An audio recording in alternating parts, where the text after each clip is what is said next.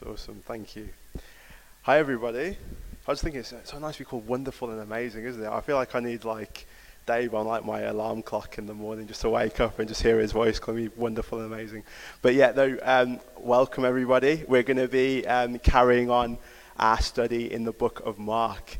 Um, um, so if you could open up your Bibles and turn to Mark chapter 4, um, uh, verses 35 to 41, which is where we're going to be based today.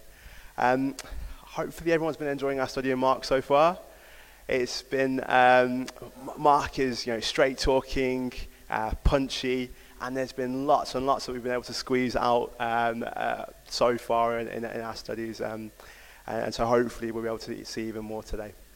So um, I'm going to be reading from uh, the NIV, um, and the passage is titled Jesus Calms the Storm. That day, when evening came, he said to his disciples, Let us go over to the other side. Leaving the crowd behind, they took him along, just as he was, in the boat. There were also other boats with them. A furious squall came up, and the waves broke over the boat, so that it was nearly swamped. Jesus was in the stern, sleeping on a cushion. The disciples woke him and said to him, Teacher, don't you care if we drown? He got up, rebuked the wind, and said to the waves, Quiet, be still. Then the wind died down, and it was completely calm. He said to his disciples, Why are you so afraid? Do you still have no faith? They were terrified and asked each other, Who is this? Even the wind and the waves obey him. Now, the, the miracle described in these verses today is amongst the most famous that Jesus uh, has performed in Scripture. Um, and I mean, for people like myself that have grown up in church, I, I don't think I could actually count how many times I've heard this story or this miracle. Um, it's of great importance. You know, uh, we're reading it in the book of Mark. It's in also in the books of Luke and Matthew.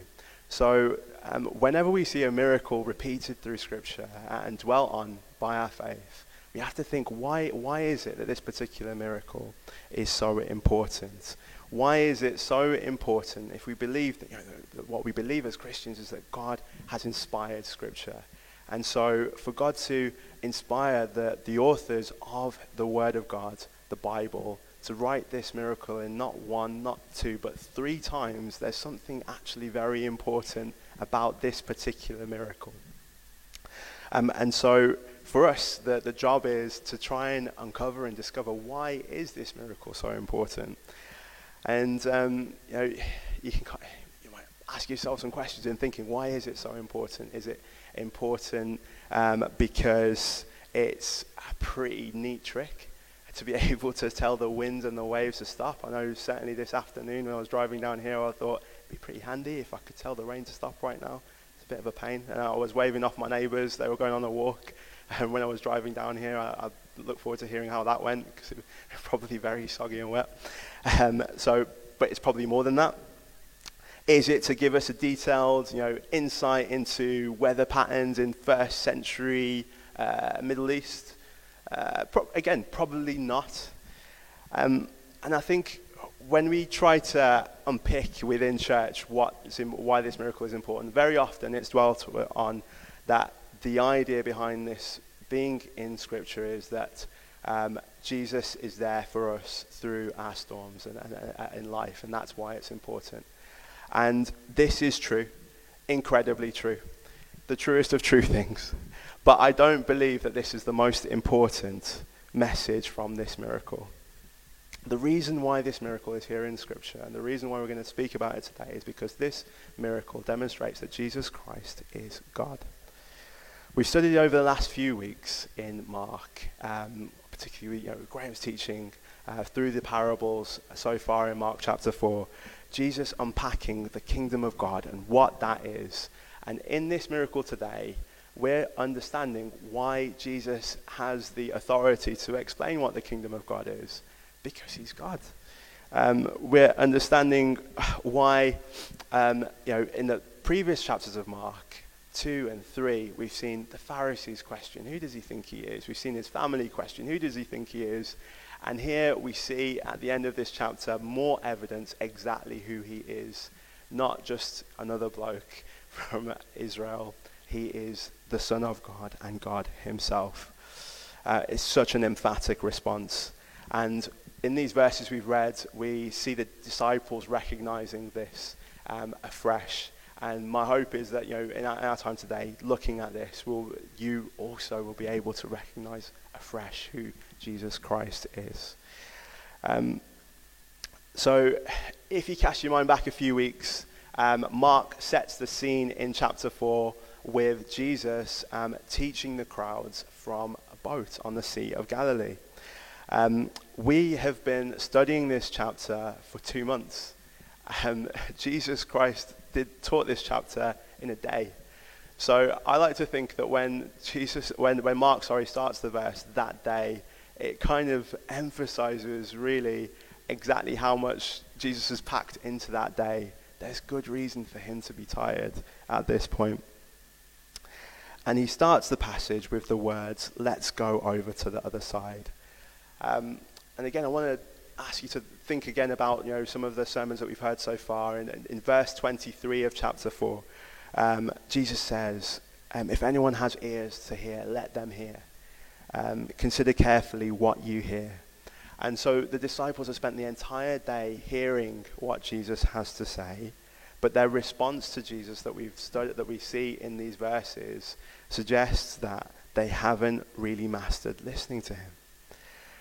Since the beginning of the book of Mark, and as we've been studying through Mark, we have seen Jesus do the following things. He has driven out multiple demons. That those demons themselves have named Jesus as the Son of God and as the Holy One of God. He has healed a leper.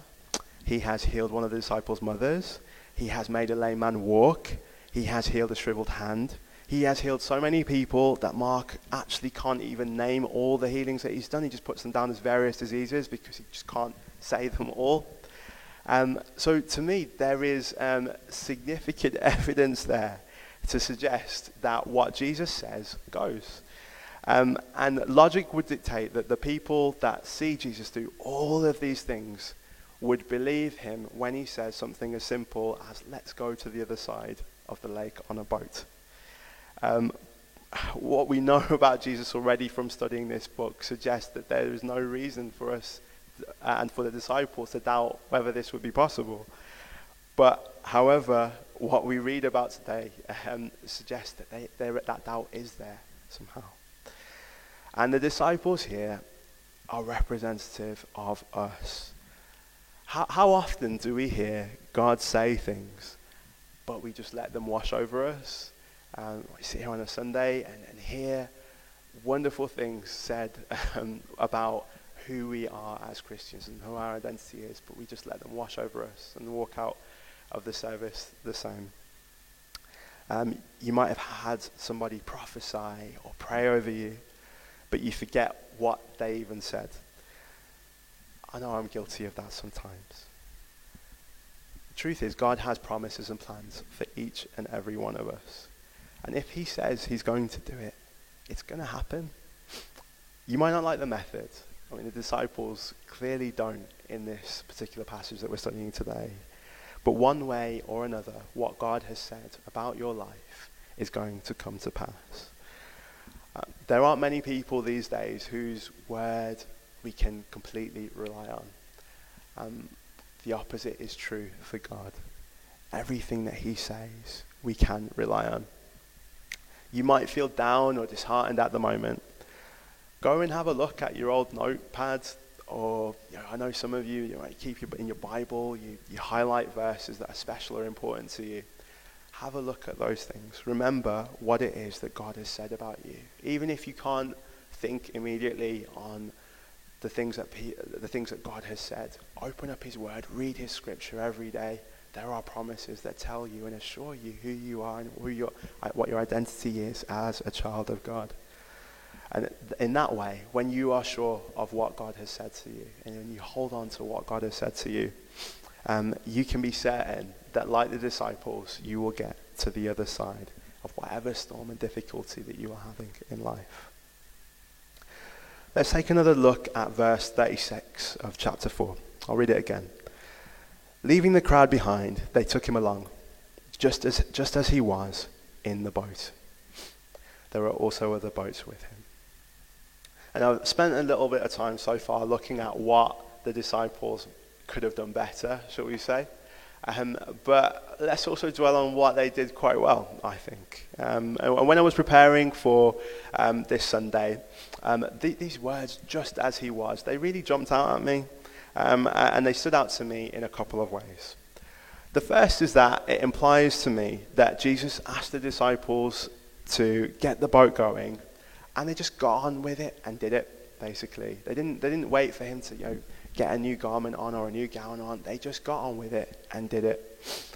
Uh, they didn't say, Jesus, it's been a really long day. You've been talking about you know, these parables and seeds, and talking about seeds is making me quite hungry. Can we have something to eat before we. No, they just got on with it. They just did what Jesus asked. And you know, I've spoken about listening to God and hanging on to His promises and what He has said to us. But how often do we um, obey God without hesitation, without a ready-made excuse? Um, let me assure you, at least in my experience, there is always a reason to procrastinate or delay on what God has asked you to do. We're quick to latch on to words of what God can do for us and the promises that I've mentioned. But are we as speedy and quick um, to act on what God asks us to do? Um, are we ready and available when God calls us to action? We need to be ready and able to act um, when Jesus asks us to do things and to act on his commands. No excuses. Let's be ready and available. That's why it brings you so much heart, so much heart when you hear testimonies like uh, Goff's um, uh, you know, the text during the week on Thursdays and the evangelism that's going, people that are going out and doing what God commands without hesitation within His church. Let's be ready to act when Jesus calls on us. The other aspect as well, in terms of you know, just as He was, it just made me think, you know, what it might have looked at. Like I said, Jesus has had a long day. He's in the Middle East. It's not cold um, or, and wet. It can be wet, um, but it's warm. Okay, uh, two thousand years ago, he's been standing on the side of a boat, um, which has been splashing and waves and warm temperature. He probably doesn't, you know, look his best at this moment in time. He might, he might be quite sweaty, I can imagine. So just as he was, actually takes another has another layer to it, really. Yet, even still, you know, as I said, the disciples are not asking Jesus to freshen up. They're taking him just as he is. And I've spoken about um, our evangelistic outreach in the church, and we've been focusing on that in recent weeks. And sometimes we can find it hard to tell people about Jesus because we're not ready to speak about him just as he is. Um, we can be scared that if we tell people who Jesus is, they couldn't possibly take him as he is. We can be worried that, you know, that's a bit awkward, really. It's not very politically correct what Jesus said in that particular verse. It's maybe not quite as palatable uh, for the 21st century ears as we would want it to be. Um, but uh, we might try to repackage Jesus, you know, as you know, a wise teacher, as an example of a good person, a good, a right idea about how to live our lives. But Scripture teaches us that He's so much more than that. Uh, it teaches us that He is the Son of God and the righteous judge of all creation. That is how He is. And like the disciples, we should be ready to take Him as He is in our when we're speaking to others about him, we should be able to present him as he is. In the book of Corinthians, Paul calls, calls the gospel foolishness in the eyes of the world. Um, and that is how it might be perceived sometimes. Um, but we need to be prepared to, to look foolish sometimes in presenting Jesus as he is. Um, and be encouraged by, like I said, I'm encouraged by the testimonies that I hear. I'm encouraged by uh, you know, Graham's sermons that we've heard over the last few weeks in terms of knowing that actually our role is just simply to sow the seed, to have that conversation, and trust God to do the rest. We're just looking again at verse 37. A furious squall came up, and the waves broke over the boat so that it was nearly swamped. Jesus was in the stern, sleeping on a cushion. The disciples woke him and said to him, Teacher, don't you care if we drown? So I've spoken about the disciples being representative of us. Um, when I read these verses, I probably could narrow it down a lot more than that. I think the disciples are representative of me. Um, I have, you know, I've got, I know quite a few people here. Um, I've got my sister here, I've got my wife here, so they can testify that, about my fears and phobias, okay? Um, so you can ask them at the end if you don't believe me. Um, I like nature to look at, but being honest, I like my 21st century comfort. So I like, I like looking out of a window and seeing a sunrise or seeing a sunset. But if you give me like the option, and, and my wife has bullied me a couple of times into a tent, um, but if you give me the option between a tent and a hotel, I'm picking a hotel 11 times out of 10, yeah? 11, all, all, every day of the week. I have to be honest. And, and, and I'm, I'm not great with heights either. Um, I mean, if you, come, if you have a look at Joe's phone and our family photos um, on holiday, all the pictures um, that are like near a high cliff or anything like that have Joe and the kids in. I'm the one volunteering to take the photos rather than standing near the edge. Um, my daughter is four. She definitely swims better than me, 100%. It's not an exaggeration, she does. So if you create a scenario where we're on the Sea of Galilee, uh, which has waves that are known to go as high as 10 feet tall, um, in a storm, it's quite hard to think of a scenario that is that I am less suited to. Okay, so when I say that the, the disciples are representative of us, they're just representative of me in this scenario. I would be scared. Okay, um, the only word that I actually feel comfortable with in these verses is the word cushion. Everything else, I'm thinking, no, this is not for me. Absolutely not for me. And so I'm quite comfortable saying I'm not getting up on my high horse talking about the disciples in this passage. Yeah uh, particularly when they turn around and say, Jesus, don't you care if we drown?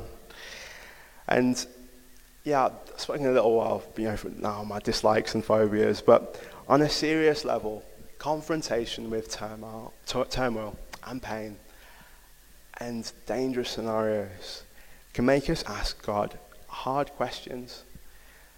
Life on this earth, let's be honest, it's painful a lot of the time.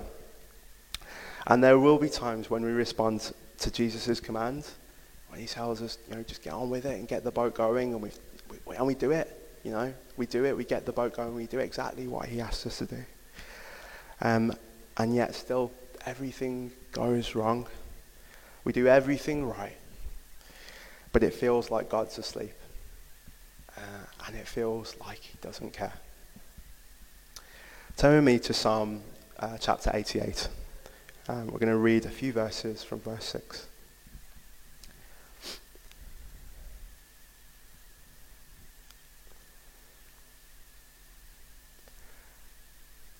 You have put me in the lowest pit, in the darkest depths. Your wrath lies heavily on me. You have overwhelmed me with all your waves. You have taken from me my closest friends and have made me repulsive to them. I am confined and cannot escape.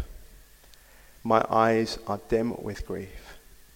I call to you, Lord, every day. I spread out my hands to you. Do you show your wonders to the dead? Do their spirits rise up and praise you?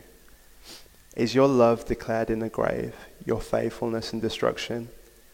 Are your wonders known in the place of darkness, your righteous deeds in the land of oblivion? But I cry to you for help, Lord. In the morning, my prayer comes before you. Why, Lord, do you reject me and hide your face from me? You see, the psalmist here like the disciples, is overwhelmed by the waves. Importantly, they're not just any waves. The waves are from God. The, the, it's quite clear who the psalmist is pointing the finger at. Um, and if you read the entire psalm in its, in its, entirety, there isn't a happy ending to this psalm. You know, there are there are laments and, and psalms that are similar elsewhere, but they end with with praise or with something good said about God, but not this psalm. Um, and I find Psalm 88 so important because it teaches us that there is nothing wrong with sharing with God how we really feel in our storms, in the darkest moments. Um, be honest when you pray.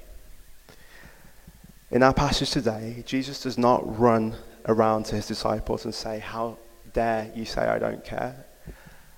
His rebuke is to the wind first, not to his disciples for what they said. Jesus himself cries on the cross, My God, my God, why have you forsaken me? I want us as a church to be able to pray honestly and have an open, proper relationship with God. He is big enough to hear how you really feel. Don't pray with the attitude that nothing is wrong. It's okay to say to God, I'm scared. Where are you? Because we believe in a God who lives and is able to answer that question. Faith is not blindly ignoring the storm. It's not sitting on the boat with your fingers in your ears and your eyes closed, acting like a storm isn't happening. Faith is looking the storm, looking directly at it for what it is, and saying, seeing the winds and the waves, but believing that the God who created the winds and the waves is greater. And the God that said, let's go to the other side, despite the winds and the waves that are around you, because they are there, is going to make sure that you get to the other side. No matter how dark and perilous things may seem. So let's reflect on that. Let's pray honestly and openly. I know that there are a number of people in this church going through difficult circumstances of all shapes and forms. Let's pray honestly and truthfully to our God, a God that hears and a God that responds. And we see the response in verse 39 of Mark chapter 4. He got up, rebuked the wind, and said to the waves, Quiet, be still. Then the wind died down and it was completely calm. And this is, this is the nub of what we have to look at today. In verse 39, we get right to the heart of the matter and what I said from the outset, which is that Jesus Christ is God. We've been trying our best to put ourselves into the, the, the shoes of the disciples this afternoon, um, and, and let, us try and do it again. Um, the, the, the, sea in the Old Testament, um, it represents chaos and evil. In Genesis 1, right at the outset of the Bible, we see um, God create order out of chaos um, and his spirit hover over the waters. In the book of Exodus, we see God command, uh, exercise his command over water by splitting the Red Sea.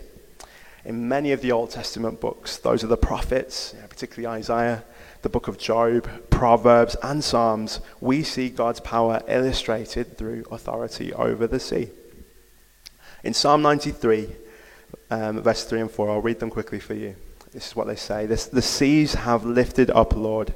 The seas have lifted up their voice. The seas have lifted up their pounding waves.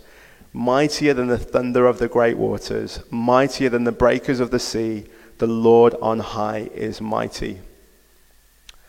As, as humans, we are entirely at the whim of nature you don't have to, you, you, know, I gave a trivial example with my, my neighbours going off on their walk um, today, but none of us have to think uh, of uh, too hard for examples about how we are vulnerable to nature. I mean, this week, you know, the, the, the volcano eruption in Palma, for example, people, you know, uh, living their lives happy in their homes and actually just uh, almost like the flick of a switch, the powers of nature, they are, their lives turn entirely upside down. So if we, you know, 2,000 years later, with you know, satellites in space and iPhones and every gadget that you can think of, are still just as vulnerable to nature, how much truer would this have been for the writers of the Old Testament and the disciples? Um, and this is what gives way to the idea that God's existence outside the natural realm his ability to live outside those vulnerabilities that are part of our day to day existence are what set him apart as God and as different to us. That's what makes him supernatural rather than natural like us. We can't tame the sea, we can't tame the waters. So when we think of a scenario where somebody, which is what we read about in these verses, is able to still the waters and the winds, it becomes clear that Jesus doing so is more than just your average miracle. This is Jesus doing something that only God Himself can do. It was clear to the disciples, and it should be equally clear to us. Jesus Christ is God. Um, the gospel that is what has brought us all here today is here to celebrate His victory over chaos his victory over evil. And his reign, where Jesus reigns, is characterized by the absence of chaos and evil. Revelations chapter 21, uh, right at the end of the Bible, um, describes um, what the complete picture of Jesus' victory will look like in the end. Um, I'll just read verse 1 quickly. Then I saw a new heaven and a new earth. For the first heaven and the first earth had passed away, and there was no longer any sea. I, I don't think this means there's no water in heaven. I think this is representative of the fact there is no longer any chaos or evil. Knowledge of Jesus and knowledge of who God is is characterized by a stillness. God is a God of order, He's not a God of chaos. If your life is chaotic, and trust me, many of us can often feel like it is, pray for his stillness. Psalm 46, verse 10. Many of us know off by heart. Be still and know that he is God. I pray that you come to know God for who he is. And whatever difficulties you are having in your life at the moment, they, much like the winds and the waves in this verse, become subject to his command. I pray that you all experience his peace today. And finally, verse 40 and 41, we'll look at them again of Mark chapter 4. He said to his disciples, Why are you so afraid? Do you still have no faith? They were terrified and asked each other, Who is this? Even the wind and the waves obey him. And I, I find this in itself quite I did. And maybe you do too. In that the disciples wake Jesus up to help them. He helps them, and they're like, What? What's going on? And moreover, they, they are terrified. You know? If I have something bad happening in my life and it stops, I don't feel terrified. I feel relieved. I feel happy. I feel better again. But they feel terrified the, the books of, of Luke and Matthew, when they recount this miracle, they use the word amazed. And that's maybe an easier uh, word for us to relate to or to put context to that why somebody would be amazed. But terrified. Why, why would they be terrified? And for me, I think they're terrified because they realize that Jesus isn't like them. They realize, again, that he is God. Um, they've spent this passage acutely aware of how mortal they are and how vulnerable they are to nature. But in front of them, in the man that tells the winds and waves to stop, and they do, they see the immortal. They see somebody that is not vulnerable. They see the supernatural. And this is something to be fearful for, fearful of. As human beings, we spend most of our lives fearing the wrong things. Um, the, the top phobia in my house at the moment is spiders. I spend a lot of my time chasing spiders around my house uh, because of my wife and kids. And I spend probably a lot of Sunday afternoon trying to collect conkers in the belief that this is probably going to help get rid of the spiders in my. Oh, it's shaking your head there. No, it doesn't work. Okay, wasted my time. but, but separate to that, we all have fears. And as I say, we spend a lot of our lives fearing the wrong things, fearing what people think of us, fearing illness. Um, many of us, definitely for me, I, I spent a lot of this week with petrol anxiety, fearing that my, my tank would run out and I'd be left in the middle of nowhere. Um, and the, the truth is, our society is the way that it is because we do not fear God. We pick the wrong thing to fear. Proverbs chapter 9, verse 10 says, The fear of the Lord is the beginning of wisdom and the knowledge of the Holy One is understanding. Turn on Sky News, it's chaotic. Watch BBC News, it describes, it demonstrates a world that is lacking in order because it lacks wisdom. And we lack wisdom because we lack the fear of the Lord. It is easy to talk about a God that makes the storms go away so that we can feel better. It's much simpler to say that. It's not the point of why the storms go away. God stills the storms, He brings peace. Not that we can feel comfortable on our couches, it is so that we can know who He really is. It's so that we can know that He is a God that is holy. And the truth is, if we see God for who he is, for who he really is, and we remember who we are, when we see his perfection, his righteousness, his justice, and we remember who we are as human beings, being terrified, at least initially, is by the, the minimum of the correct response that we should be able to offer. But we thank God. We thank God because it doesn't end there. Jesus Christ didn't leave his disciples terrified. He doesn't leave us terrified. Through his death and resurrection, it means that if we repent of our sins and have the faith that Jesus calls on his disciples to have today, uh, in the passage today, we, rather than remaining terrified, get to enter his presence with boldness. Um, if you don't know who Jesus really is, I pray that God opens your heart to take him as he is today. However, this is the first time or the thousandth time you've heard this miracle. Jesus is ready to do the same in your life as he did on the waters in Galilee all those years ago. He's ready to bring order to your chaos and peace to your life. I'm just going to pray. Lord Jesus, we thank you for this miracle recounted in Scripture. We thank you um, because it details clearly who you are. And we thank you for the opportunity to know who you are because it provides us comfort in so many ways. It provides us comfort for the future.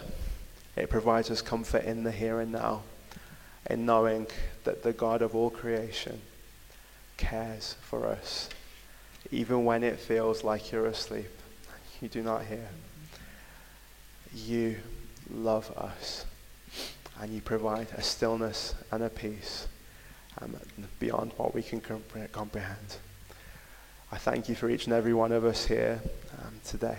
I pray that those that don't know you will come to know you again. I pray that those that do know you will come to know afresh your peace and your calm. In your name we pray. Amen.